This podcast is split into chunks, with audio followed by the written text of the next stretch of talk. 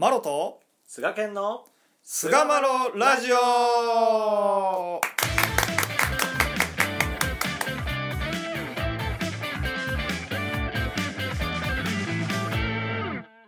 さあそれでは始まりました。第560回菅マロラジオ。おい。えー今回はかなり久しぶりなんですけれども広本天理教教祖伝を読むう15回目ですね、えー第5章、助け勤めについて、えーお話ししていきたいと思います、どうぞよろしくお願いいたします。どうぞよろしくお願いします。えー読んでいきましょそれまではだ、ま、前回はあれだね、えー第4章やから勤め場所っていうところをね、ううん。はい、読んだわけなんですけれども。はいはい。えっとこの章は、まああのまあ、非常に特徴のある、まあ、章でもありまして、うん。まあ、69ページから101ページまでがこの助け勤め第5章助け勤めでまとめられているんですけども、うん。まあ、32ページ中23ページも、まあ、ミカグラウタに割かれているとうん。いうところが、まあ、非常に特徴的かなと、うんうんえー思います。教会でね、競争で拝読されるってあんまり聞いたことないですけど、うんあります？そんな教会？あ式も色紙は聞いたことある融通止めに教祖伝拝読してるよ。そうなんですか。まあ聞いてるだけやけどこっちは。あ、そうなんだ。あ当番の先生が読む。うんまあ大川さんかな。大体。大川さんが読まれて。そうそうそうこのミカグラ歌とかお筆先とかって実際どうされてます？読まれてるうん、そのままそのままずっと続いていく。ああ、いいですね。あなるほど、なるほど。うんで、このミカグラ歌を飛ばすみたいな感じで言ってる教会もあって、ああ、飛ばすんそうなんだと思って聞いてたんですけど、うんいや、でもこれ意外に歌わずにあのそうそうなんかすごい発見があったりして、いやマジそうよ本当に。いいっすよね。うん、しかも、うん。俺がここを読む時に大事やなと思うのはうん。初見で聞いた人たちの感じで聞いとかへんかったらやっぱ分からへんのよこれ。おう。言うたらこれは教えの書なわけやんか言うたら。そうですミカグラ歌って。うんうん。だから初めて聞く人たちに対してその段階で教えられたのがこの、そういう意味合いもあるんかなと思ってうんうん。やっぱりこうなんていうのかなもともとずっとよく踊ってるから知ってるっていう感覚で見るのじゃなくて、うんうん。やっぱりこのこれを伝えられる段階まで来たっていうので親神様が教え出されてるんだろうっていうことを俺は思ったりするんよね。うん。うん、ななのでそうそうあこの段階で初めてあのあのこういうあ神様のおお思いってこういうことやってんやみたいなのを初めてこの段階でみんな知ることになるわけやミカグラウトを初見で聞いた人たちは、初見の人はそうっすよね。そうそうそうそうだからそういう風に見たらちょっとまた見え方も違うっていう風にお俺はいつも見てます、なるほど。面白い。うん、なるほど、なるほど。ついねまあこれを分析したこりとかさのミカグラウタがうんうんきっかけで入信されたっていう話も少なくないんですもんね。あ結構あるうんうん、ねそうそうそうそうそうなんですよ。いやー面白いですね、やっぱりね。そうだからこの段階その教えがどういうふうにお教えられていったかっていうのを俺一回調べたことあってんけどこの段階まで来てまあもしかしたら口では言っておられたんかもしれんけど書物としてしかもうん手で踊って歌ってうんっていうのさ、鳴り物を奏でてっていう段階にこうだんだんと進んでいかれるわけでさ。うん。この時にこの教えっていうかさを改めてその文字に残されてしかも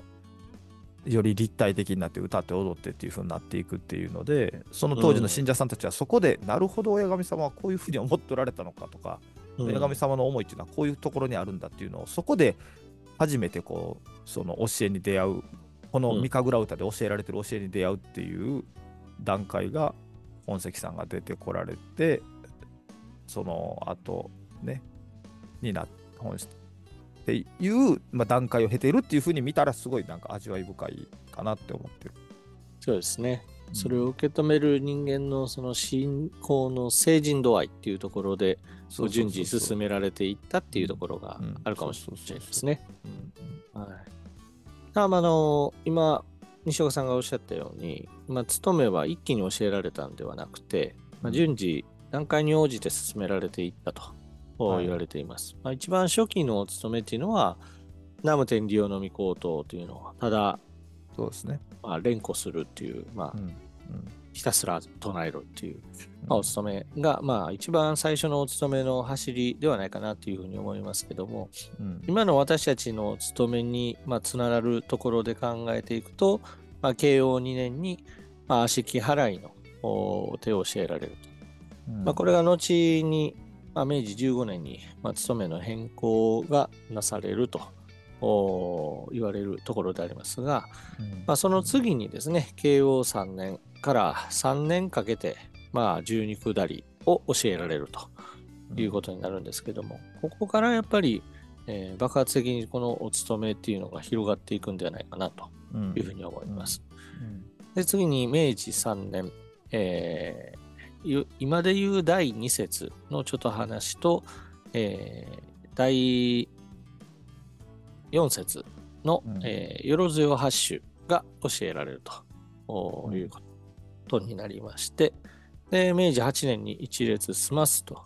いうお歌を教えられたということですね。うんで最終的にまあ明治15年に、えー今の形、第1節、えー、悪しきを払う助けたまえ天理を飲み込むと。第2節、ちょっと話。第3節、悪しきを払うて助け、関小道列済まして甘露台。で、えー、よろずよ橋と十二下りという、今の私たちに連なる、えーお勤めの形態が整えられたということであります。うん。まあ、この第1節と第3節の、えーその前の形として慶応2年と、えー明治8年と捉えるかどうかっていうことについてはなんかちょっとまあ保留保留うん。保留かなみたいなところはあるんですけど、はい。まあ、そんな感じの歴史であります。はい。うん。うん。と、まあ、これ、まあ、さっき西岡さんがおっしゃってたように、こう順次進行の度合いに進んで教えられていったということがあると思います。で、この助け勤めの前の章、第4章の勤め場所ではですね、まあ、非常に、えー数々のお弾圧めいたことがこう、まあ、したためられるようになってくるわけで、うんまあ、もともと貧に、えー落ちきられていたということもあってですね、えー本当に今でこそ立派な教会本部とは似ても似つかわないほどおみそぼらしく、そして、えー人の反対攻撃もあるという非常に不安がつきまとううん。状況にあったわけですよね。まあ、その中にこのお勤めを教えられたと。いうことを親様は進めていかれるわけですけども、まあ、ここがなんか私は非常に大きなポイントかなというふうに思うんですけども、うん。まあ、残された私たち、信仰を残された私たちにとったら、はい。お勤めにどうしてもこうフォーカスがいくわけですけども、うん。その状況としては、物心両方、本当に大変な中をですね、この陽気に勇んだお勤めを、こうこう人助けの手立てとして教えられていくというところに、あの私たちのこの頭痛なきこと、不死に処するその心のありよう、通り方というのを学ばせていただけるんじゃないかなというふうにうん。思うんですよね。うん。なるほど。うん、うん。まあ、お勤めはね、4つの故障がありますけども、神楽ず、神楽勤め、助け勤め、甘露台勤め、そして陽気勤めと言われていますけども、うん。神楽とあ甘露台というのは、そのお勤めのお使う道具と、おね場所っていうか、ね、場所とお示されたわけですけども、人を助けるという、まあ、心で努めるということであるし、人を助ける手段としてのお側面を助け勤めと呼び、そしてそれを務める者の心のありようが、どんどんとこの陽気になっていくというところを持って陽気勤めと、陽気に努めるという意味もあるかと思います。まあ、それを、まあ、本当に大変な中教えられ、自ら先頭に立って導かれた大家様っていうのは、私たちの、まあ、本当に雛形だなと思いますね。はい、70ね前後でね、うん、教えておられるっていうのは、まあ、すごいよね。やっぱねバイタリティっていうか普通の人間技でやろうと思ったらなかなかのことじゃないやんこれって。そうですよね、うん、私はもともと陰気なものやったって言ってね後語っておられますけども、うん、まあ陰キャやろうなでもなやっぱり。見てたらさ。ウェイウェイもやさんがウェイしてるようなイメージないもん。いや そういう視点、初めてですね。ウェイっていう。おやさんはパリピみたいな？おやさんはパリ パリピ説。パリピ説はちょっと、うん、想像もしなかったですけど。そうやろ、想像できひんもん。想像しなかったですね。どっちかって言ったら静物静かなタイプやったんやろうなっていう感じがするからな。うん、そうですね。うん、69歳ですね、おや様。えっ、ー、と、慶応2年の時やね。はい。そこからこう教えなられたということですもんね。うん、でもほんま教祖伝ってさ、まあ、立教の時とその幼少期の頃はちょっと逆転してるけど、うん、そのね、利を明らかにするっていうところからやってやるけど、うん、まあ、どういうふうに教えていかれたかっていうのをなるべくその初見で見るようにしたらすごくね初めてここでその信者さんたちがこの神の歌というかそこに触れたんやなっていう視点とかさそれ以外のところでも僕らは全部知った前提でものを見ちゃうけどそうじゃない人たちに対して教えておられたっていうところで見るとあここでこの教えに初めて触れられたんだとかやっぱこのあの元の地場とかさあのそういう元の神とかさ実の神とかそういう言葉がこう出てくるのも、まあ、言葉ではもしかしたら教えられてたかもしれへんけど、うん、あのそれをそこで出会った信者さんというかさ助けられた人たちとか助けられて三神楽歌に触れこれから触れていかれる人たちはここでこうああなるほどなっていうことを何て言うかなこう体得していかれたっていうのはねすごいなんか味わい深いというか、うん、で僕はそこから掘っちゃうからじゃあなんでこのタイミングまでここ教えへんかったんかなとかっていうのもこう更地で見ていったらなんとなくこう親神様の親心というかさ、うん、最初から全部情報型で詰め込んでもあれやから、うん、やっぱりまずはこの段階で教えていく。でこの慶応2年ぐらいになってきたらあの初期のその皇帝たちが集まってきて、うん、それでも最初に教えられたのは助けたまえっていうやっぱ神に祈るようなね悪しき払い助けたまえっていう、うん、あの人間側から親神様にこうあの願っていくっていうスタイルをまずこう教えられてでそこから人間のありようである十二下りを教えられてみたいにだんだんとこの奥義をあの後ろの方に教えてはったりするんかなとかっていうのもなんかこう、うん、まあ勝手なこの妄想膨らまして楽しんでるだけやねんけどいやいやあのその当時まあ非常にあの反発が多かったみたいですよ。ああなるほどね。はい、うんうん、なのでもうとにかくこう助けてもらいたいっていう思いが世間に満ち溢れてたんではないかなと思いますね、まあそれまでにあのいぶりよしえさんの話とかで残ってるのとかで言ったらやっぱその当時はボテコに入った標識をそれぞれが持って皆南無天領の御事塔っていう神名を唱えていたっていう、うんうん、あのー、思い出話みたいなのがあって、うんうん、まあ、そういうことから考えてもまず最初は神名を唱えるっていう、うん、まあ、おそらくほとんどの人が字が読めなかろうが何にしようができるっていうスタイルからこう、まあ、辻中作さんの時もそうやけど、うん、それ以降もそういう形でなんていうかな、神に記念するっていう形をとっておられたところから、まあ、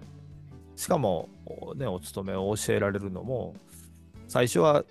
あのテオドリア、あの節回しっていうのを教えておられへんやんか。うんうんうん。うん、まずはその歌だけを教えられてその意味合いっていうのをおそらくなんとなくみんなで読んだりとかしてあこういうこと言ってはるんやな神さんはみたいなことをある程度理解させた上でで、うん、ちょっとずつ段階を上げていっておられるっていうのも、うん、だ本当ね、これを僕参、途中から参考にしてさ、教養係行った時も、やっぱりまずその意味合いっていうのをお話というか、こういうことになっちゃうかなっていうことをやった上で、いきなり「はい立ってください合唱して合唱は」っていうのはやらんようにしてんだよななんか。なるほど。まあ、入るね、タイミングにもよるかもしれないですけど、うん、でも確かに言われてみたら、親様がそう導かれたように導いていくって、すごく大切なことかもしれないですね。そうそう。だから逸話編でもさ手踊りを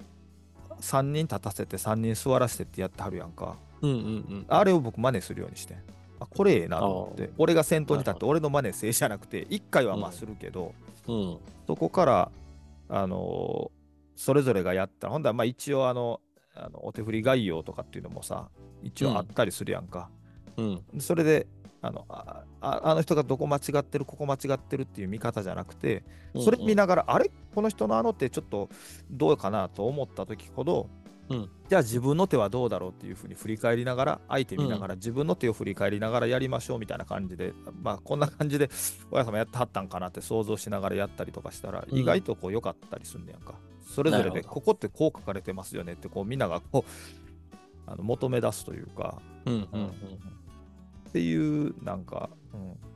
うん、親様がどうやっておられたかっていうのはすごくこう、うん、ポイント高いんちゃうかな。ポイント高いちょっと怒られるかもしれんけど、うん、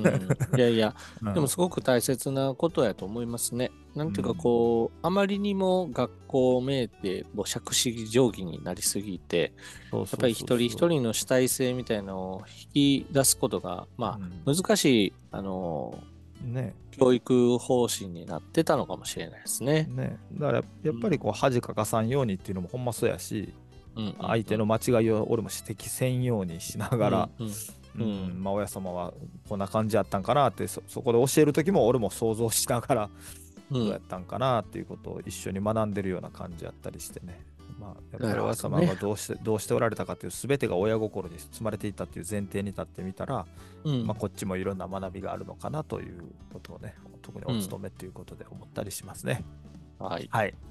というところで、まあ、もうちょっとね、あの深めていこうかなと思うので、今回は、えー助け勤め1ですね、第5章、はい。助け勤め1として第560回のラジオを終わらせていただきます。どうもありがとうございました。ありがとうございました。